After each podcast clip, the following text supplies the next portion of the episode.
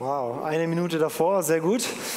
Hat äh, Herr Jones hier den, den Sammler gemacht und alle wurden gesammelt, sehr schön.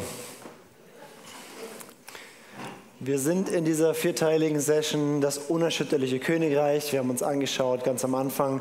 Session 1 einfach mal so ein bisschen das sichtbare und unsichtbare Weltbild überhaupt. Was gibt es denn da alles mit Gott und ähm, ganzen himmlischen Herrscher und wer ist eigentlich der Mensch und äh, wieso gibt es da Mächte der Finsternis. In der zweiten Session haben wir uns angeschaut, die drei großen Rebellionen, warum es auch finstere Rebellen gibt und die ganzen Probleme, die wir haben.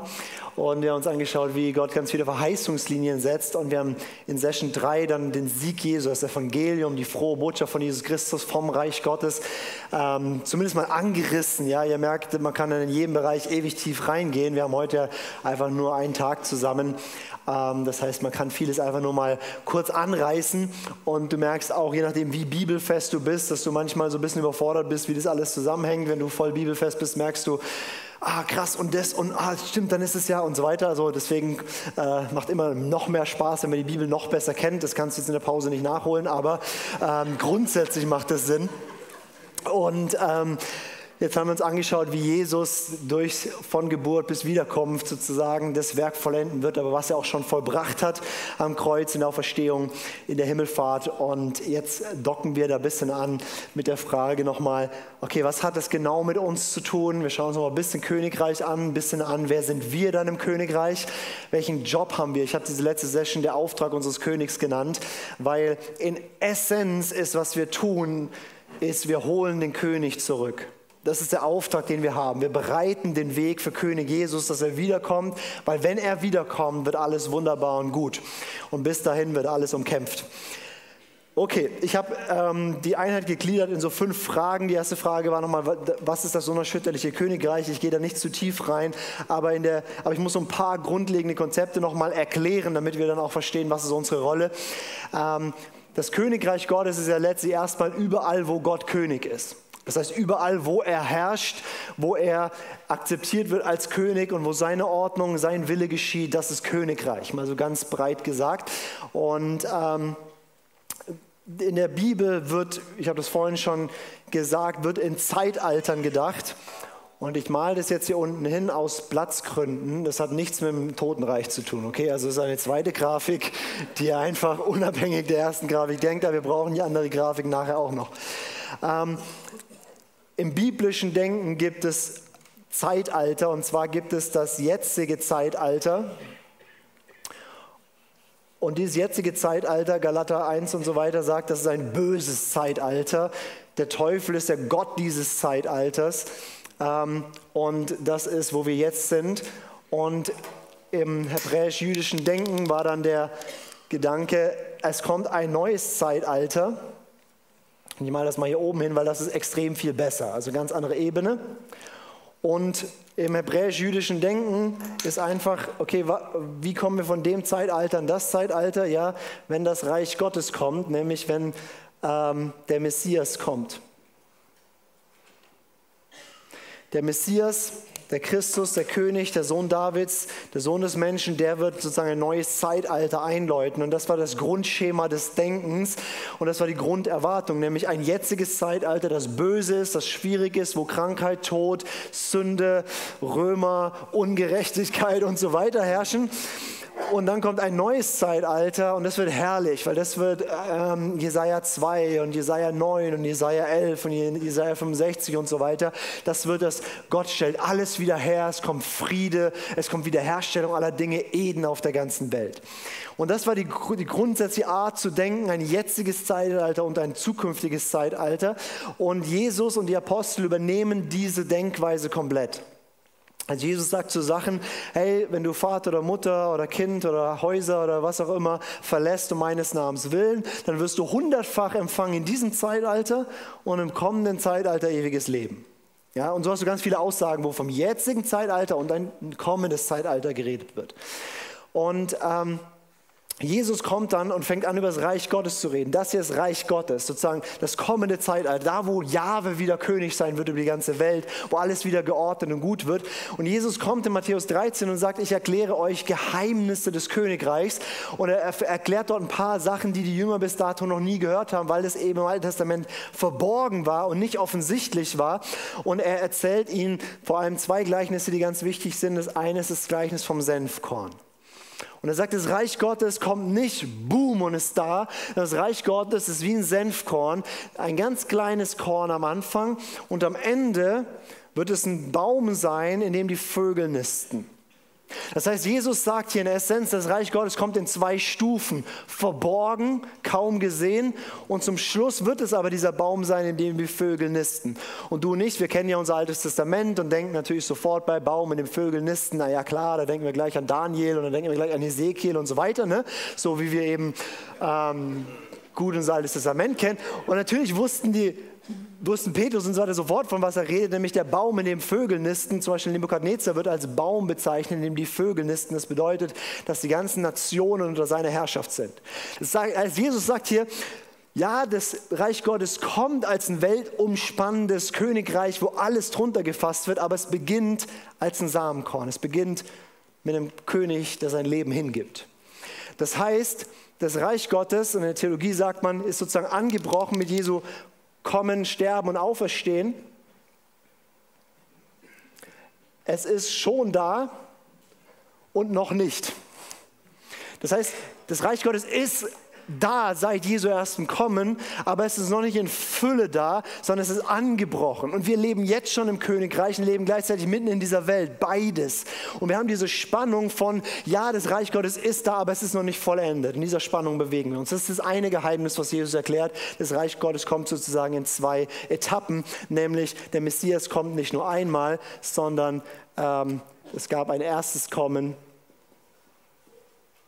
und es gibt hier das zweite Kommen des Messias. Und das ist, was die Juden nicht verstanden haben. Und das sehen wir zum Beispiel an, an, Passagen wie Jesus reitet nach Jerusalem ein. Ja? Und er reitet dort auf einem Esel nach Jerusalem. Und alle denken natürlich, Sacharja 9 erfüllt sich. Ja? Der siegreiche König kommt auf einem, einem, einem Esel reingeritten und der nächste Vers ist, und er wird herrschen über die ganze Welt. Das heißt, ihre Erwartung war, direkt passiert das, Weltherrschaft, boom, alles wird gut, alle Verheißungen erfüllen sich buchstäblich. Aber Jesus biegt dann mit seinem Esel ab und tut nicht die Römer rausschmeißen, sondern biegt in den Tempel ab und sagt, wir fangen im Haus Gottes an. Ihr habt eine Räuberhöhle draus gemacht, aber mein Haus ist ein Haus des Gebets für alle Völker. Ein zweites Gleichnis, was ganz wichtig ist, Jesus erzählt ein Gleichnis und sagt, es gibt, gibt einen Acker, das ist die Welt, und da gibt es ähm, den, den, guten, den, den guten Ackermann, das ist der Sohn des Menschen, der sät einen Samen. Und es gibt den Bösen und der sät Unkraut. Und die Engel kommen, die Schnitter und sagen, sollen wir das Blatt machen? Und Jesus sagt, nee, lass beides wachsen bis zur, Tag, bis zur Zeit der Ernte. Und dann wird erklärt und wird gesagt, und die Zeit der Ernte ist die Zeit des Vollendung des Zeitalters. Also dieses Zeitalter wird vollendet werden und dann beginnt ein neues Zeitalter. Und Jesus sagt, ja, der Sohn des Menschen hat Samen gesät, der wächst und wächst und wächst und wächst. Das sind die Guten, das sind die Söhne des Reiches. Aber auch der Böse hat seine Samen gesät und auch die dürfen wachsen. Das Unkraut wächst und nimmt auch zu. Und am Ende wird beides in voller Blüte stehen. Mit anderen Worten, was Jesus sagt, ist, bis er wiederkommt, wird es besser oder wird es schlechter? Und meine Academy-Leute vom letzten Jahr wissen, ja. Beides, ja, sowohl als auch. Und das ist in der Spannung, in der Dialektik, in der wir sind, nämlich das Böse, die Ungerechtigkeit, das Leid, Krieg, Erschütterung, Dinge nehmen zu und gleichzeitig nimmt die Herrlichkeit auf dem Volk Gottes zu. Beides zur gleichen Zeit und beides bedingt sich sogar. Das heißt, am Ende, kurz bevor Jesus wiederkommt, wird die schönste und herrlichste Braut Christi, die tollste Leib Christi Form, der jemals auf der Erde war, auf der Erde sein. Und gleichzeitig wird es so hart und so herausfordernd sein wie noch nie zuvor. Beides. Und das ist unsere Zukunftsperspektive. Und wir sind irgendwo hier, zwischen da und da. Und das ist die, was Jesus lehrt über das Reich Gottes. Das heißt, das Reich Gottes ist angebrochen. Wir leben jetzt schon im Reich Gottes und wir können jetzt schon zugreifen auf die ganzen Segnungen des Reiches Gottes. Aber es wird immer gebrochen und schwach sein. Zum Beispiel auch deine Rettung ist ja noch nicht vollkommen. Ja, also du, du, du bist im Prozess, gerettet zu werden. Zum Beispiel letzten zwei Wochen habe ich gemerkt, mein Körper ist noch nicht gerettet. Ja? Und, und der wird aber gerettet sein, wenn Jesus wiederkommt und ich warte auf den Tag der Lösung. Die Schöpfung ist noch nicht erlöst und so weiter, aber das wird alles kommen. Und das Ziel, auf was alles hinsteuert, ist die Wiederkunft Jesu. Weil wenn Jesus kommt, wird alles gut. Wenn Jesus kommt, wird er alles Böse dieser Welt richten und wegtun. Und wenn wir sagen, dein Reich komme, dann beten wir zwei Dinge. Das erste ist, wir beten eigentlich, dass eine Zunahme von dem Reich schon jetzt sichtbar wird. Aber wir beten auch, dein Reich komme mit dem ultimativen, es kommt erst, wenn der König zurückkommt. Wir werden nicht das vollkommene Reich ohne den vollkommenen König auf der Erde haben. Das heißt, das große Ziel deines und meines Lebens ist, Jesus zurückzuholen. Und das ist so unsere ähm, entspannte Agenda als Kirche.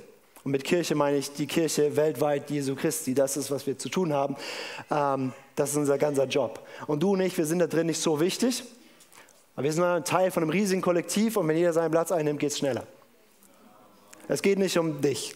Es geht um den König und der macht alles gut und den holen wir zurück. Das ist mal so ganz grob, dass wir ähm, nochmal ein bisschen Verständnis haben von, wo sind wir und wie funktioniert das Reich Gottes. Wir haben ein schon jetzt, aber es ist noch nicht vollendet, aber wenn er kommt, wird alles wunderbar. Die Frage ist jetzt eigentlich, wie kommt eigentlich ein Mensch ins Königreich Gottes rein? Weil natürlicherweise sind alle Menschen erstmal nicht in diesem Königreich. Kolosser 1, Vers 13 sagt uns, dass wir werden versetzt vom Reich der Finsternis hinein ins Reich Gottes. Das heißt, der, der Mensch natürlicherweise ist im Reich der Finsternis. Wenn du natürlich geboren bist, bist du reingeboren unter Mächte und Gewalten und mit Sünde und so weiter. Und du bist versklavt, ein Sklave der Sünde. Du bist, ähm, du, du bist im Machtbereich des Bösen und dort ist dein Zuhause. Es gibt auch keine Grauzone. Es gibt nicht so manche, die leben in so einem, in so, die leben so geistig gesehen in der Schweiz. So, ja, die gibt's nicht. Ja, es, es gibt nur Reich der Finsternis und Reich Gottes. So. Die Frage ist, wie komme ich von da nach da? Und die Antwort ist ganz einfach: Stirb und werd von neuem geboren. Das ist, was Jesus sagt in Johannes 3. Er sagt, hey, niemand kann das Reich Gottes sehen noch hineingehen, es sei denn, du wirst von neuem geboren durch Wasser und Geist. Das heißt, du wirst ein komplett neuer Mensch, weil der alte Mensch kann nicht das Reich Gottes erben. Es ist unmöglich, dass du durch Anstrengung, durch irgendwas diesen alten Menschen verbesserst. Nein, der ist hoffnungslos verloren unter Macht der Finsternis und der ist ähm, sozusagen, äh, wie sagt man, vorherbestimmt zum Tod. Aber das Wunderbare ist ja, dass durch Jesus können wir ähm, versetzt werden dieses himmlische Reich. Das geschieht durch neue Geburt. Über neue Geburt haben wir eine wunderbare Serie gemacht. Neue Geburt ist einfach gesagt Buße, Glaube, Taufe, Geistempfang. Das ist ein Komplettpaket neue Geburt. Und dann kannst du dann bist du ein Säugling im Reich Gottes. Also dann bist du nicht der King Kong, wenn du da so ein bisschen mit dem Heiligen Geist schon was zu tun hattest, sondern dann bist du ein Baby und kannst loslegen. Aber dann geht's los. Ähm, und ähm, ich gehe da nicht so sehr drauf ein, ähm, weil da haben wir gute äh, Predigtserie hier im ICF drüber gemacht oder auch diese kurzen Wohnzimmer-Sessions, ähm, einfach zu jedem Punkt, wie werde ich von neuem geboren. Und es ist ganz wichtig, Leute das sauber durchzuführen. Aber was dort passiert ist, dass Paulus sagt, wenn wir von neuem geboren werden, dann geschieht etwas, nämlich wir werden identifiziert mit Christus. Das heißt, statt dass ich mich identifiziere mit meinem alten Menschen oder damit Deutscher zu sein oder Mann zu sein oder was auch immer, er sagt, das ist alles gleich, weil in Christus sind wir eine neue Schöpfung. Altes ist vergangen, siehe, Neues ist geworden. Also das, was Gott mit der gesamten Schöpfung, wie er alles neu macht, das hat mit dir begonnen. In der ersten Schöpfung hat Gott Himmel und Erde gemacht, dann hat er Adam aus dem Dreck gemacht, Eva immerhin aus einer Rippe ähm, und hat dort Leben eingehaucht. Das heißt, Gott hat die Erde gemacht, den Körper gemacht und dann das Innere des Menschen gemacht. In der Neuschöpfung funktioniert es genau andersrum. Gott macht erst dein Inneres neu. Wenn er wiederkommt, macht er deinen Körper neu und ganz am Ende macht er die ganze Schöpfung neu. Aber neu heißt nicht ganz neu. Das heißt, wir werden ewig auf dieser Erde hier leben, die wird nur rund erneuert. Genauso wie Gott ja nicht dich blatt gemacht hat und du jetzt, ich bin eine neue Schöpfung und es hat gar nichts mehr im Alten zu tun. Nein, Gott hat diesen alten, äh, diesen alten Lukas genommen und komplett neu gemacht, aber er renoviert. Er ist niemand, der sein Werk aufhört. Ähm, was passiert, wenn ich von neuem geboren werde? Ich identifiziere mich mit Christus. Ich bin in Christus. Das haben wir schon oft gehört. Ja? Und Paulus sagt, dass in Christus so fünf Stufen durchläuft. Und das geschieht alles durch Glauben und wird dann teilweise durch Taufe und so weiter ähm, drückt sich der Glaube aus. Wir haben erstens, in Christus bin ich mit, oder, oder Paulus sagt in, in Römer 6, ich bin mit Christus gekreuzigt. Ja, können wir das mal sagen? Mit Christus gekreuzigt. Also Paulus sagt, durch Glauben hängen wir irgendwie mit ihm dort am Kreuz. Dann bin ich mit Christus gestorben. Sag mal, mit Christus gestorben. Du bist tot, das Alte ist tot. Das heißt, das, worüber der Feind Anrecht hat, ist gestorben. Du bist dem Teufel weggestorben und der Sünde weggestorben und dem Gesetz weggestorben, allen weggestorben, weil auf dem Tod hat niemand mehr Anrecht. Du bist tot. Mit ihm gestorben. Dann heißt es, mit ihm begraben in der Taufe. Ja, sag mal, mit ihm begraben. Ja, deswegen tauchen wir Leute normalerweise unter, wenn wir nett sind, holen wieder raus, ja, einfach um dieses äh, wirklich in die Erde und wieder raus. Ähm, begraben und dann heißt es, in der Taufe, Kolosser 2, Vers 12, ihr habt Christus angezogen. In der Taufe geschieht was, wir schlüpfen rein in Jesus. Und dann heißt es, sind wir auferstanden in Christus als Neuschöpfung. Wir sind mit Christus gekreuzigt, mit Christus gestorben, mit Christus begraben. Dann sagt man in Christus auferstanden. Das heißt, ich laufe rum und ich bin gekleidet in Christus. Das heißt, um mich rum ist Jesus. Das heißt, alles, was Jesus zurecht gehört, wird mir aus Gnade geschenkt. Er hat Zugang zum Vater, ich habe Zugang zum Vater. Er kann über Dämonen gebieten, ich kann über Dämonen gebieten. Alles, was er kann und hat, kriege ich geschenkt, weil ich in ihm bin. Und dann, und das schauen wir uns noch kurz an, Epheser 2, das ist jetzt schon so ein bisschen die Frage, wer sind wir im Königreich Gottes, wenn du in die Notizen reingucken willst. Ähm, in Epheser 2, wir haben gesehen, äh, in Epheser 1 haben wir gesehen, wie Jesus auferweckt ist, aufgefahren ist, sich gesetzt hat, hoch über jede Macht und Gewalt und Herrschaften. Und dann beschreibt äh, Paulus, dass das nicht nur was ist, was mit Jesus passiert ist. Im Griechischen ist es sogar ein Megasatz irgendwie von Kapitel 1, Vers 20 oder 19 oder so bis irgendwie 2, Vers 10 ist so ein verschachtelter Paulus-Satz. Selbst die Elberfelder hat Punkte entdeckt. Ähm, aber ich, ich, ich, ich, lese mal ab als Kapitel 2. Ja? Auch euch hat er auferweckt, die ihr tot wart in euren Vergehungen und Sünden, in denen ihr einst wandeltet, gemäß dem Zeitlauf dieser Welt, gemäß dem Fürsten der Macht der Luft, des Geistes, der jetzt in den Söhnen des Ungehorsam wirkt. Also Paulus sagt, ihr alle wart tot. Warum? Ihr wart unter der Herrschaft des Todes, nämlich von dem Geist, ähm, wie heißt es hier, der, der, gemäß dem Fürsten der Macht der Luft, des Geistes, der jetzt in den Söhnen des Ungehorsams wirkt. Mit anderen Worten, alle waren unter dem Herrschaftsbereich des Feindes. Unter diesen hatten auch wir eins alle unser Verkehr in den Begierden unseres Fleisches, indem wir den Willen des Fleisches und der Gedanken taten und von Natur Kinder des Zorns waren, wie auch die anderen.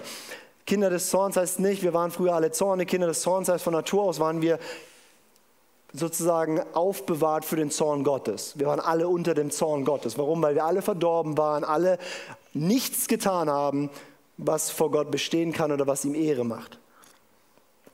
Und die wichtigste Sache für Gott ist seine Ehre.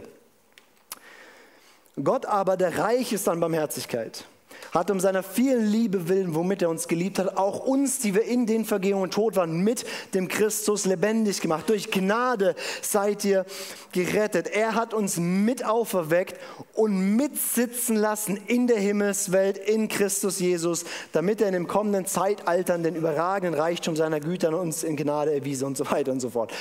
Was Paulus sagt, ist, wir sind mit ihm gekreuzigt, mit ihm gestorben, mit ihm begraben, in ihm auferweckt und in ihm aufgefahren und sitzen in ihm zu Rechten Gottes hoch über jeder Macht und Gewalt und Herrschaft.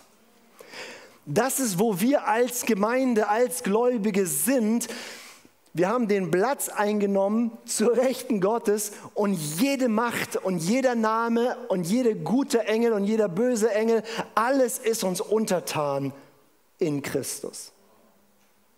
Und dafür hast du nichts gemacht. Das gilt für Neugeborenen. Also jemand, der jetzt heute sein Leben Jesus gibt und wird durch eine Wiedergeburt durchgeführt, bam, das gilt für ihn. Warum? Er ist ein Kind des Königs, er ist reingeborenes Königreich, da gilt das so. Und Jesus hat umgekehrt die die, die, ähm, die Herrschaft. Früher waren die Söhne Gottes, also die himmlische Familie, hat sozusagen mehr mehr Verantwortung und mehr Autorität gehabt und jetzt hat Gott uns, die Niedrigen, genommen, sich unser erbarmt uns eingesetzt, hoch über Engel und Gewalten. Und das ist ziemlich massiv.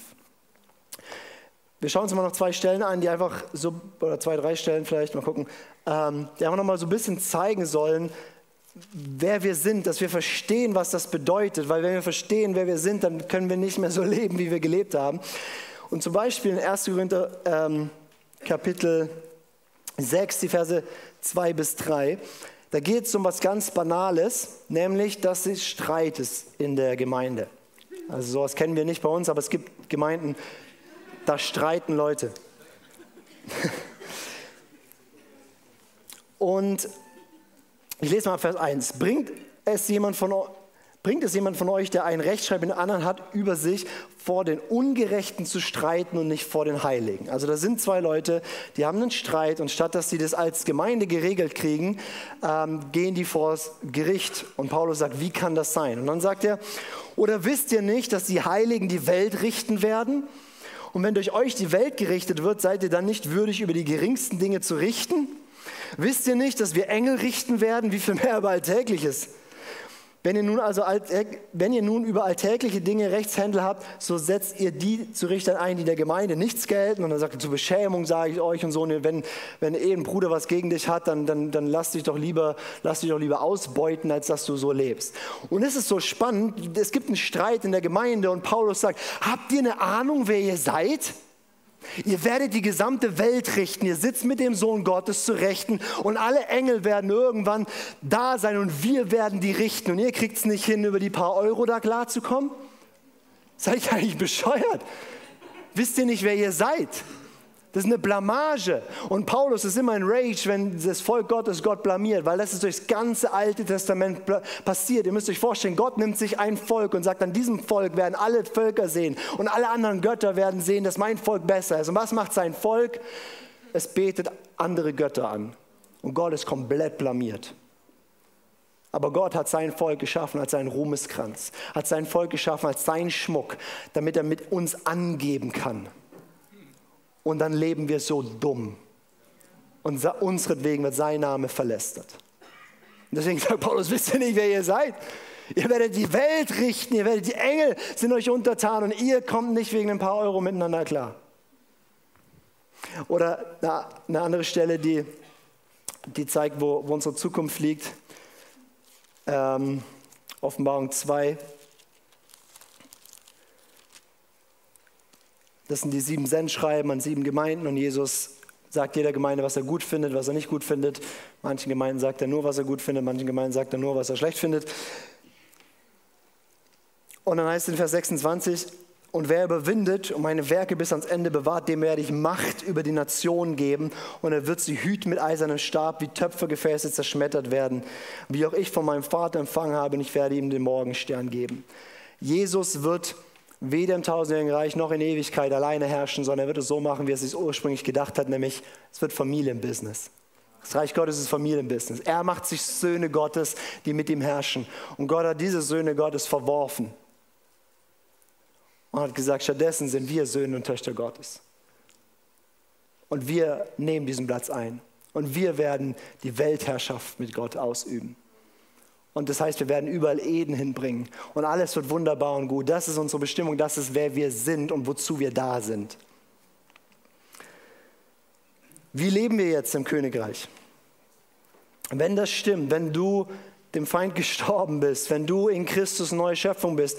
Epheser 1, Vers 3 sagt, du bist gesegnet mit jeder geistigen Segnung in der Himmelswelt in Christus Jesus. Was zu Deutsch heißt, es wird dann im Rest in Epheserbrief erklärt, was das heißt. Nämlich alles, was Christus getan hat, gehört dir und du hast, du hast, du hast alles, was du brauchst. Wie leben wir dann jetzt? Gott hat sich das so gedacht. Epheser 3 sagt zum Beispiel, dass durch die Gemeinde, durch wie wir leben, soll den Mächten und Gewalten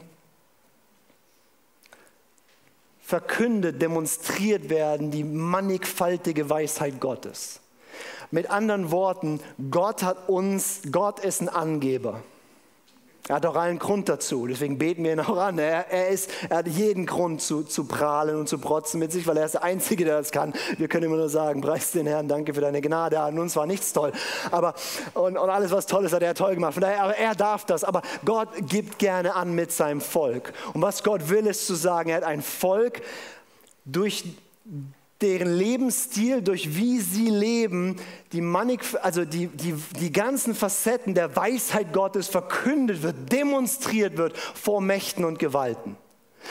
Das heißt, dass so wie ich lebe, ist sozusagen ein Schauspiel vor der unsichtbaren Welt und ich zeige, wie schlau, wie groß, wie gnädig, wie gütig, wie barmherzig, wie weise, wie gut mein Gott ist. Durch mein ganzes Leben demonstriere ich es und jedes Mal ist es eine Demütigung für den Feind, solange ich so lebe, wie man im Königreich halt lebt. Aber das ist, um was es geht. Und deswegen, Jesus sagt, und das sind die ganz simplen Sachen, und das ist schon geistliche Kampfführung. Keine Ahnung, wenn Jesus Matthäus 6 sagt, also ihr könnt entweder Gott folgen oder dem Mammon. Und jetzt erkläre ich euch, wie das funktioniert. Wenn ihr euch Sorgen macht, glaubt ihr den falschen Gott. Sorgen ist verboten im Reich Gottes. Es darf sich im Reich Gottes nur einer Sorgen machen, und das ist der Chef. Ich sage immer, ich bin ganz schlecht in Sorgen machen, weil es ist mir verboten. Darf ich nicht. ja, geht nicht. Darf man nicht. Sorgen machen ist Sünde. Warum? Und ja, ist Sünde und dann sind wir gleich moralisch. Nein, nicht moralisch. Ich demonstriere etwas. Entweder demonstriere ich, ich lebe unter Macht, die die Bibel Mammon nennt, und ich denke, wie die Welt denkt. Nämlich, ich muss auf mich schauen und, und, wie, wie, und ich muss horten und, und es könnte was Schlimmes kommen und ich muss mir Sorgen machen und ich weiß nicht, ob das morgen noch klappt, ob ich einen Job noch habe und so weiter und so weiter. Oder ich lebe unter dem Machtbereich Gottes und sage, ich habe einen Vater und der versorgt mich.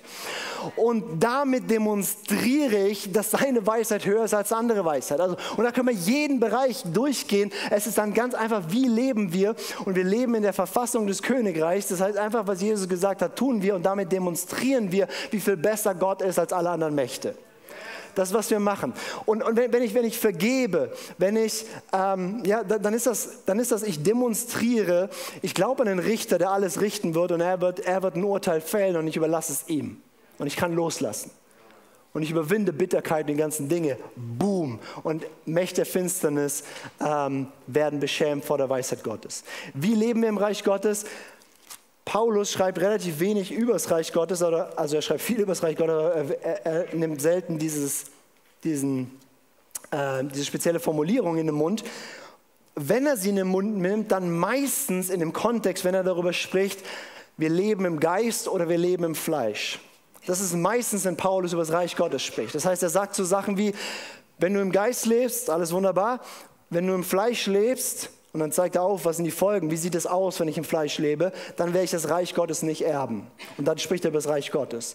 Er sagt, es gibt eine Lebensweise, die unter dem Machtbereich der Finsternis ist und es gibt eine neue Lebensweise, die versetzt mit Christus auf diese Erde jetzt demonstriert wird, das ist Leben im Geist. Das ist Leben nicht mehr nach den alten Mustern, sondern Leben nach dem neuen Muster, nämlich dem Gesetz des Geistes. Und der, der Geist liebt zu tun, was Gott will und es ist dann einfach und leicht. Und deswegen machen wir sowas wie Academy und am Kingdom Culture, da lernen wir das dann ein Jahr lang, wie leben wir das. Aber das ist mal so das Weltbild dahinter. Und ich will mit euch Philippa 2 anschauen über diese Frage, wie leben wir jetzt, wenn das alles stimmt. Und Philippa 2, ich lese mal ab Vers 12. Da sagt Paulus, daher meine Geliebten, wie ihr alle Zeit gehorsam seid, nicht nur in meiner Gegenwart, sondern jetzt noch viel mehr in meiner Abwesenheit, bewirkt euer Heil mit Furcht und Zittern. Denn Gott ist es, der in euch wirkt, sowohl das Wollen als auch das Wirken zu seinem Wohlgefallen.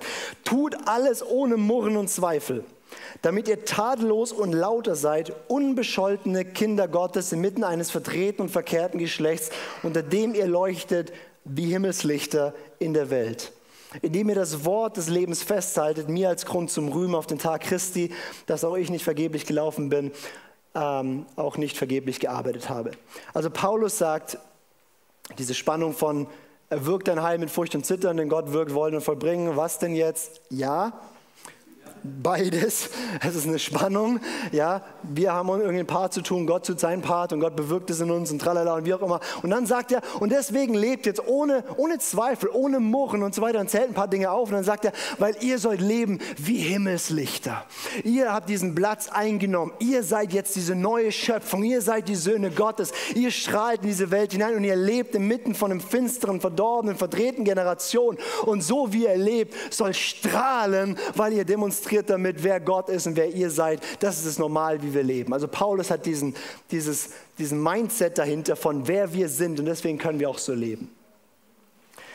Das heißt, wie du lebst, ist nicht egal, sondern wie du lebst, ist geistlicher Kampf. Geistlicher Kampf hat ganz wenig damit zu tun, dass wir irgendwelchen Mächten und Gewalten irgendwas sagen, was sie tun sollen oder so nicht, weil sie sind entmachtet. Wenn Paulus schreibt über geistigen Kampf, zum Beispiel in Epheser 6, dann schreibt er darüber, dass er sagt, unser Kampf ist nicht gegen Fleisch und Blut und so weiter. Und dann tut er ganz basic zusammenfassen, was er im ganzen Epheserbrief schon schreibt, in der Bildsprache von einer, von einer äh, Rüstung. Da geht es zum Beispiel um den Gürtel der Wahrheit. Also ein Lebensstil der Wahrhaftigkeit, der Wahrheit zu leben. Es geht um Schild des Glaubens und so weiter. Das sind ganz simple Dinge von, wie ein Lebensstil aussieht. Und damit nehmen wir Territorium ein. Wir müssen keine Macht ähm, andersrum. Wir, wir bringen das Reich Gottes irgendwo hin. Das heißt, da wo, unser, wo, wo wir hingehen, bringen wir Reich Gottes und damit geht automatisch das andere Reich, weil es ist dem unterlegen. Und wenn wir Menschen hineinrufen in das Reich, verliert der Feind an Boden. Wir müssen nicht davor erst den, irgendwie den, den Starken darüber gebunden haben, weil Christus hat den Starken gebunden und er hat ihm die Schlüssel und die Waffen und alles weggenommen. Das heißt, wir können einfach Menschen rausrufen aus Finsternis hinein ins Licht und damit breitet sich Reich Gottes aus und damit bricht das Reich Gottes ein. Ja, es gibt auch Ebenen von geistigem Kampf, die mit Gebet und Lobpreis und wir setzen Jesus als König und so zu tun haben, aber das ist, ähm, das ist nachgeordnet, untergeordnet und ähm, nicht jeden Dienstag.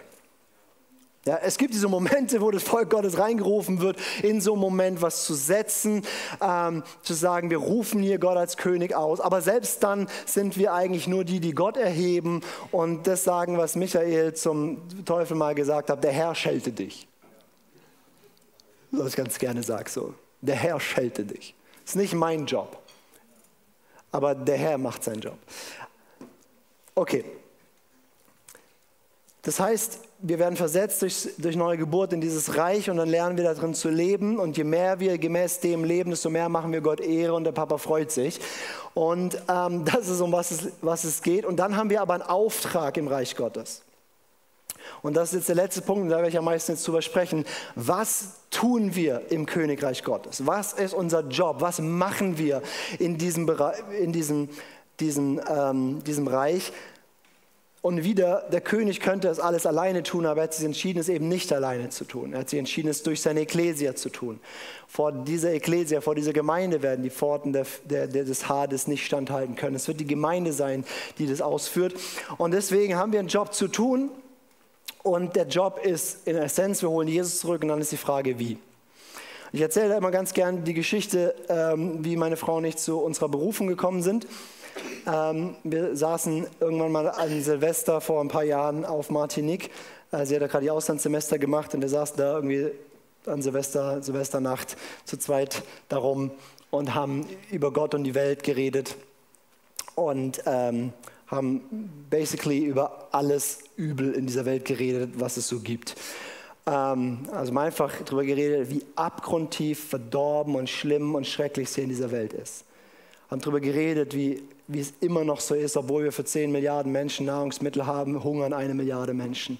Dass so viele dass, dass, dass wir so viele Menschen abtreiben, dass, wir, ähm, dass es immer noch und mehr denn je zuvor Sklaverei gibt, wo Leute ausgebeutet werden, dass es so viele Kriege gibt. Und Kriegen folgen dann Vergewaltigung und, und, und, und Hunger und Tod und Verschleppung und Verfolgung und so viel sinnlose Gewalt. Und, und wir haben darüber geredet, wie schrecklich äh, Frauenbeschneidung ist und wie schlimm Zwangsprostitution ist. Und ein, halt alles, was du dir vorstellen kannst, was auf dieser Welt gibt, es ist so viel übel. Und wir leben in unserer kleinen Filterblase hier in Deutschland, wo alles relativ gut ist und dann erschrecken wir, wenn ein paar hundert Kilometer weiter ein Krieg ausbricht, als wäre das, das erste Mal auf diesem Planeten so und, und, und denken Hilfe und die Gaspreise gehen hoch, bisschen Inflation und wir kriegen schon Muffensausen, aber uns geht es scheiße gut. Diese Welt ist am Arsch und sie, sie, die, die, die, die Schöpfung ist kaputt, die, die, die Menschen leiden, es ist absolut schrecklich. Und Katharina hat dann gesagt, Lukas, eigentlich müssten wir alles ändern. Und es war ein Moment, wo wie ein Wort Gottes, sie sagte es und es war wie ein Wort Gottes. Und dann habe ich gesagt, ja, dann ändern wir einfach alles.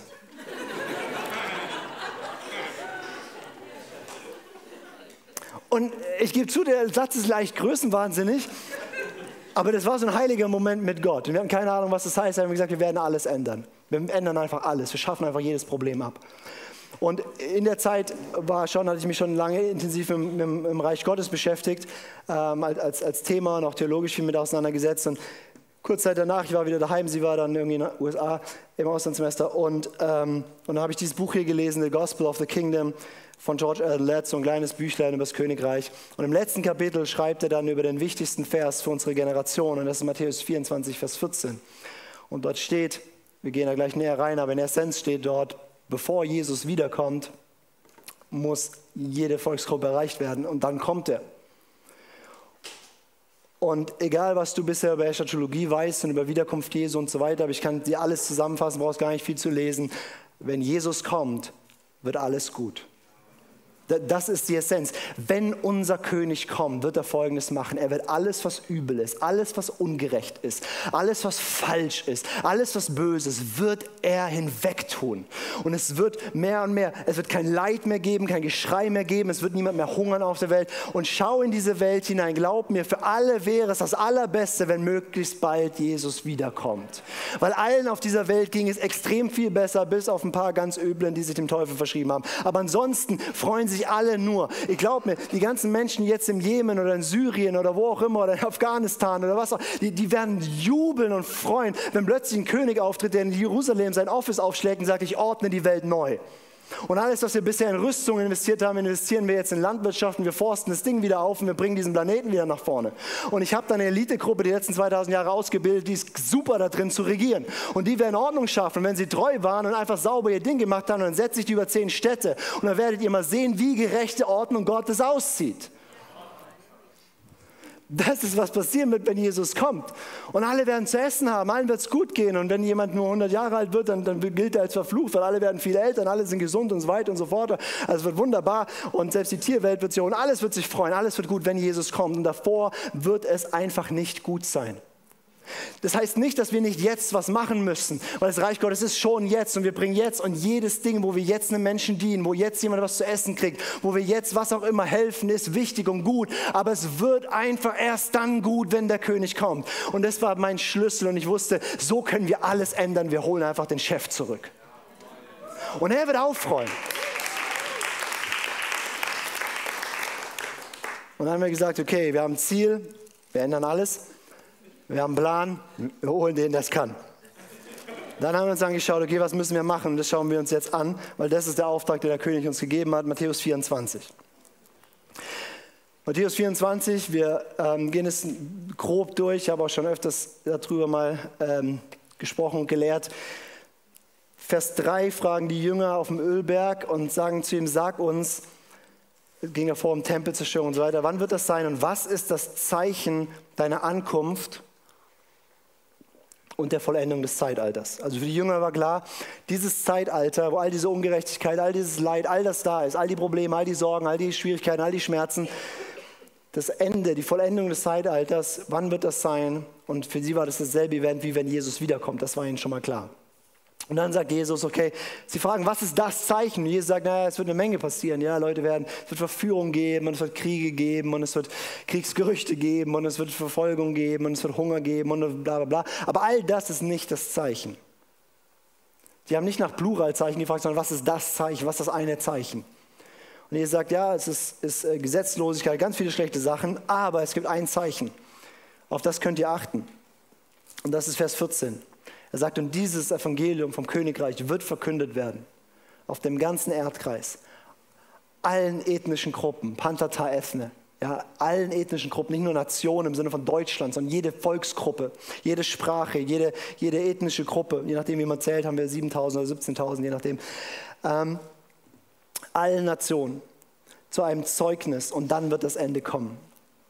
Und das Ende, wenn du jetzt noch nicht, noch nicht wirklich, oder ich fange den Satz anders an, viele Christen denken, das Evangelium ist Jesus für deine Sünden am Kreuz gestorben, damit du in den Himmel kommen kannst und wenn ich das höre, kriege ich Ausschlag, weil das fast nichts dran war. Jesus ist für deine und meine Sünden am Kreuz gestorben, damit er den ganzen Kosmos erlösen kann. Er ist am Kreuz gestorben, damit wir komplett neu gemacht werden und wir werden ewig auf der Erde leben. Das ist um was es geht. Ich komme in den Himmel höchstens als Zwischenstation und wenn ich jetzt im Himmel bin, bin ich extrem unzufrieden. Ja, lies mal, lies mal Offenbarung 5. Die sind da oben nicht, oh, es ist toll hier, sondern die sagen, Gott, wie lang noch? Wir warten auf unsere Lösung unserer Leiber. Wir warten, dass du Gerechtigkeit bringst. Wir warten, dass endlich das geschieht, was die Propheten verheißen haben. Dass der Himmel endlich auf die Erde kommt und Eden wiederhergestellt wird. Das Evangelium ist so viel mehr als das. Und das Evangelium ist ein Evangelium des Reiches, nämlich dass der König sein Reich ausbreitet. Und Jesus sagt, sagt hier das Ende das Ende ist das Ende dieses Zeitalters. Nicht die Welt geht nicht unter. Das ist auch, auch ein Krisenmissverständnis bei Christen. Das ist auch teilweise schlechte Übersetzungen, zum Beispiel Luther übersetzt Matthäus 28, siehe, ich bin bei euch bis ins Ende der Welt. Das ist auch schlecht übersetzt. Da steht, da steht Äon als Zeitalter, bis ins Ende dieses Zeitalters. Die Welt geht nicht unter, sondern sie wird erneuert. Anyways, das Ende, die Wiederkunft Jesu kommt erst dann, wenn was? Wenn dieses Evangelium vom Königreich auf dem ganzen Erdkreis, also überall, verkündet wird jeder Volksgruppe zu einem Zeugnis. Das heißt nicht nur, da war mal eine Radiosendung im Busch über Jesus ist irgendwie der Herr, sondern ein Zeugnis vom Königreich. Das heißt ein, eine Sichtbarwerdung vom Reich Gottes in diese Gesellschaft, in diese Gruppe, in dieses Volk, in diese Familie, in dieses Haus, in diese Gesellschaft, an diesen Ort hinein, wo sichtbar wird, wie anders es ist, wie wir gelebt haben unter den Göttern und wie wir jetzt leben unter dem König Jesus. Und wenn das passiert ist, dann kommt Jesus wieder. Und die ganze Sache, die wir seit 2000 Jahren machen, ist mehr oder weniger zielorientiert, das voranzubringen. Und das Einzige, was der Feind machen kann, der Feind weiß, der Tag des Gerichts ist aufgeschrieben, der kommt. Das Einzige, was er machen kann, ist versuchen, die Gemeinde auszubremsen, diesen Auftrag zu erfüllen. Aber unser Bild muss sein, Matthäus 16 sagt Jesus, ich werde meine Ekklesia, meine Gemeinde bauen und die Pforten der Finsternis werden nicht standhalten können. Wir sind auf dem Vormarsch und der Feind verliert Gefecht um Gefecht um Gefecht. Ich vergleiche das gerne, oder ich habe das von Oskar Kuhlmann, einem Theologen, der gesagt hat, man kann das vergleichen wie im Zweiten Weltkrieg, als Jesus von den Toten auferstanden ist, war das der D-Day. Der Tag ja in dem Zweiten Weltkrieg, für alle, die sich auskennen, die Älteren erinnern sich, ähm, es war der Tag, als die Alliierten in der Normandie gelandet sind und, und dort durchgebrochen sind. Und es war klar, Deutschland oder Nazi-Deutschland wird diesen Krieg verlieren. Aber es hat noch Monate gedauert, bis es zu dem V-Day kam, zum Victory Day, wo Nazi-Deutschland komplett gefallen ist. Und in dieser Situation sind wir seit 2000 Jahren. Kreuz und Auferstehung war der D-Day. Es ist klar, Jesus ist Herr, die Gewalten und Mächte entwaffnet. Und seit 2000 Jahren arbeiten wir hin auf den V-Day, den Tag der Wiederkunft Jesu, den Victory Day, ähm, wenn, wenn das Reich Gottes sichtbar hier auf die Erde kommt. Ähm, und alles, was der Feind tut, ist zu Rückzugsgefecht um Rückzugsgefecht um Rückzugsgefecht zu verhindern, dass wir in die Volksgruppen gehen, die noch nicht erreicht sind. Und das ist unser ganzer Job, den wir zu tun haben. Und das heißt, jede Gabe, die du hast von Gott und deine Berufung, die du hast von Gott und alles, was wir haben und sind, dient diesem einen Ziel. Wir bereiten die Wiederkunft Jesu vor. Das ist das größte Projekt der Menschheitsgeschichte. Sei froh, davon teil zu sein. Manche haben so dumme Sachen gemacht, wie Leute auf den Mond zu schicken. Wir dürfen einen, einen außerirdischen König auf diesen Planeten bringen, der die Herrschaft übernimmt. Das ist, was wir machen. Und unser ganzer Job da drin ist relativ simpel, nämlich wir sollen jede ethnische Gruppe erreichen und zu Jüngern machen. Wir können nochmal anschauen, Matthäus 28, da wird dasselbe gesagt mit anderen Worten. Matthäus 28, die letzten Worte im Matthäusevangelium, wo der auferstandene Christus sagt, mir ist alle Macht gegeben im Himmel und auf Erden.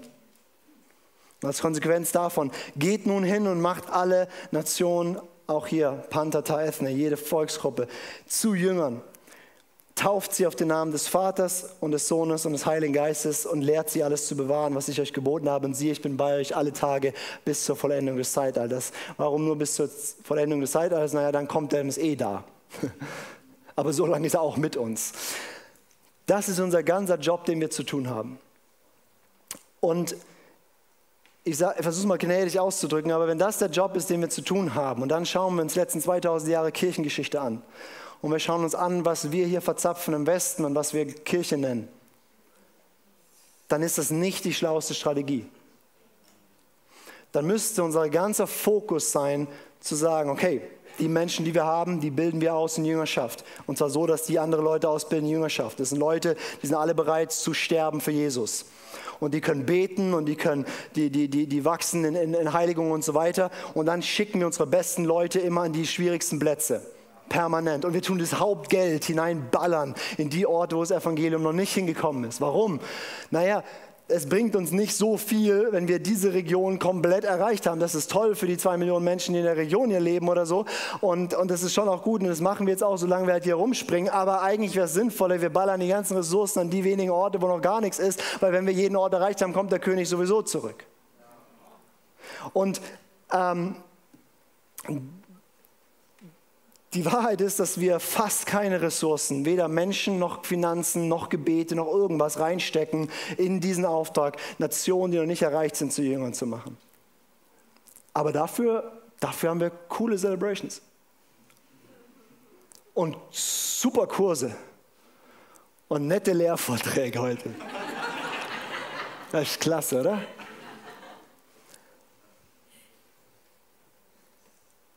Und wir haben so viel Streben, dass wir denken, es geht um uns und wir wollen die tollste Berufung haben und wir wollen unsere Gaben entfalten und tralala. Und das ist alles, ich bin voll into it, wunderbar, ganz cool.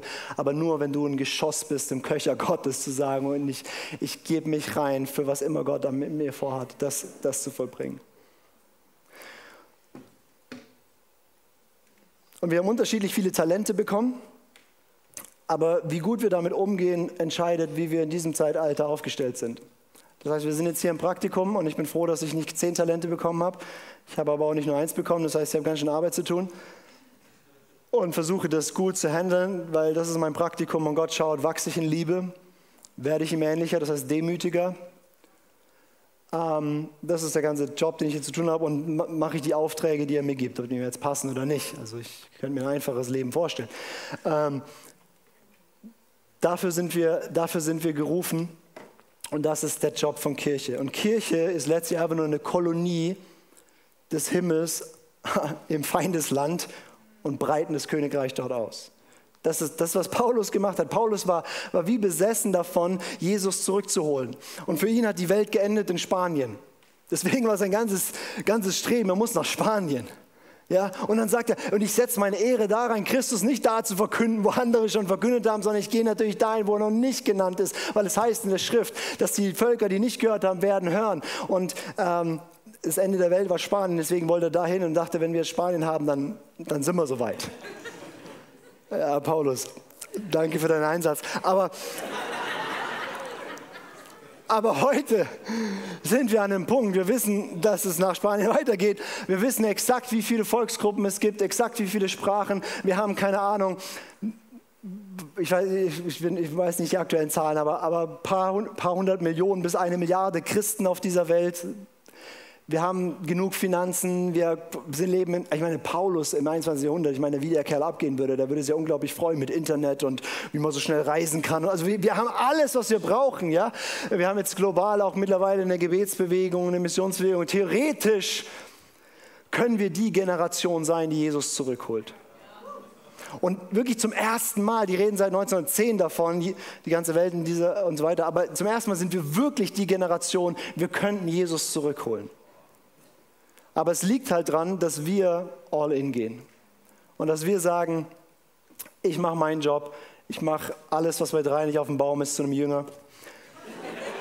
Und bild die so auf, bild die so aus, dass die ihr Leben niederlegen für diesen König, Weil wie breitet sich das Reich Gottes aus? Wie kommt der Sieg voran? Wie werden die Pforten der Hölle erschüttert und können nicht standhalten? Ganz einfach, wir machen es wie Jesus. Wir sterben, wir geben unser Leben, legen es nieder, sterben am Kreuz und damit überwinden wir und das Evangelium bricht sich Bahn. Ja, da sind plötzlich alle nicht mehr dabei, gell? Offenbarung 12, wo dieser Kampf im Himmel beschrieben wird und der Feind beschrieben wird, wie er dort wütet und so weiter. Da wird auch die siegreiche Endzeitkirche beschrieben und sie wird beschrieben als, und sie haben ihn, den Teufel, überwunden. Wie? Durch des Lammes Blut, also durch das, was Jesus getan hat, durch das Wort ihres Zeugnisses, dass sie davon sprechen und es verkünden. Und sie haben ihr Leben nicht geliebt bis hin zum Tod. So überwinden wir. Weil es ist vollkommen egal, wie alt du wirst. Es ist vollkommen egal, wie glücklich dein Leben wird. Es ist egal, ob du jetzt einen Partner kriegst oder nicht. Wichtig ist, dass du dein Leben hinlegst für diesen König und einen kleinen Teil dazu beiträgst, dass er möglichst bald kommt. Und ich habe so Bock, Teil dieser letzten Generation zu sein. Ich bin mir nicht sicher, ob ich es überlebe, aber aber ich habe so Lust, dann laufe ich da rum, so auf der neuen Erde. Und dann sehe ich so, wie, wie, die, wie, wie Engelwesen darüber sprechen. Und, wow, Gott, der, der war dabei. Das war einer von denen.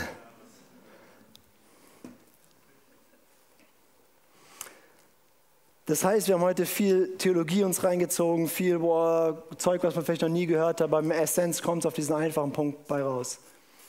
Wir haben einen König, der hat alles vollbracht, uns einen einfachen Auftrag zu geben, diese gute Botschaft über Lin zu tragen, dann kommt er zurück und macht einen Rest fertig. Und die Frage ist, sind wir da all in? Und ich würde es einfach gerne sehr, sehr sanft auslaufen lassen, aber hier drin jetzt einfach so die nächsten zehn Minuten und dann machen wir weiter mit QA. Das ist heute ein bisschen ein straffes Programm, aber einfach ähm, oder vielleicht machen wir ein bisschen mehr Zeit. Vielleicht machen wir 15 Minuten oder so. Ähm, einfach hier drin ein bisschen Worship-Musik laufen lassen und hier drin einfach ein bisschen Gebetsraum haben. Du hast jetzt heute viel gehört und das muss man vielleicht noch ein bisschen verarbeiten und sacken lassen und nicht alles konnte man immer ganz folgen. Das ist alles okay.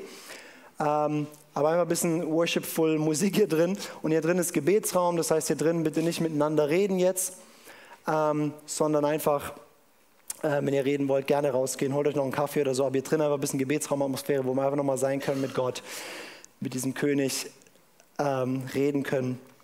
Und genau, ich bete vielleicht noch und dann geht es einfach so fließend über und wir machen so vielleicht um fünf nach zehn, ja, machen wir zehn nach, lass uns ein bisschen Pause geben. Zehn nach, zehn nach äh, vier ähm, machen wir dann hier mit QA weiter.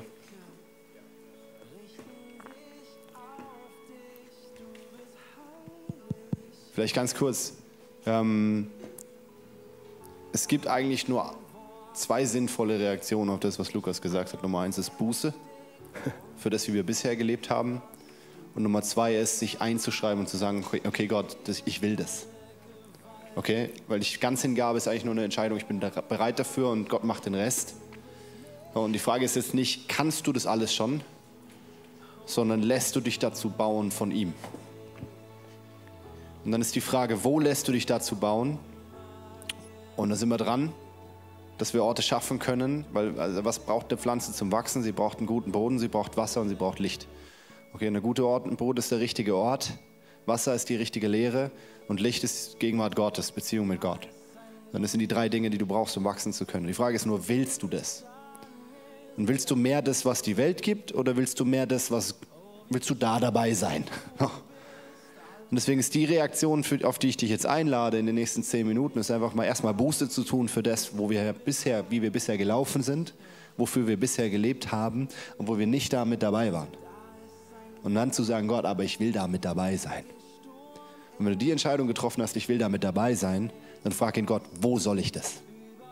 Wo ist der Ort? Und dann lade ich dich ein, such dir den Ort, wo du am meisten wachsen kannst. Und dann gib dir ein bisschen Zeit, um zu wachsen. Und wenn du gewachsen bist, dann wird Gott dir sagen, wo er dich haben will, damit du dich ausgießen kannst, dein Leben ausgießen kannst an dem Ort. Okay? Und nimm das als Ziel, damit es ein bisschen zielgerichteter wird. Was machen wir jetzt diese Viertelstunde? Genau das machen wir jetzt, okay? Wir tun Buße und wir schreiben uns ein in die Armee Gottes. Und das, was er tut. Okay?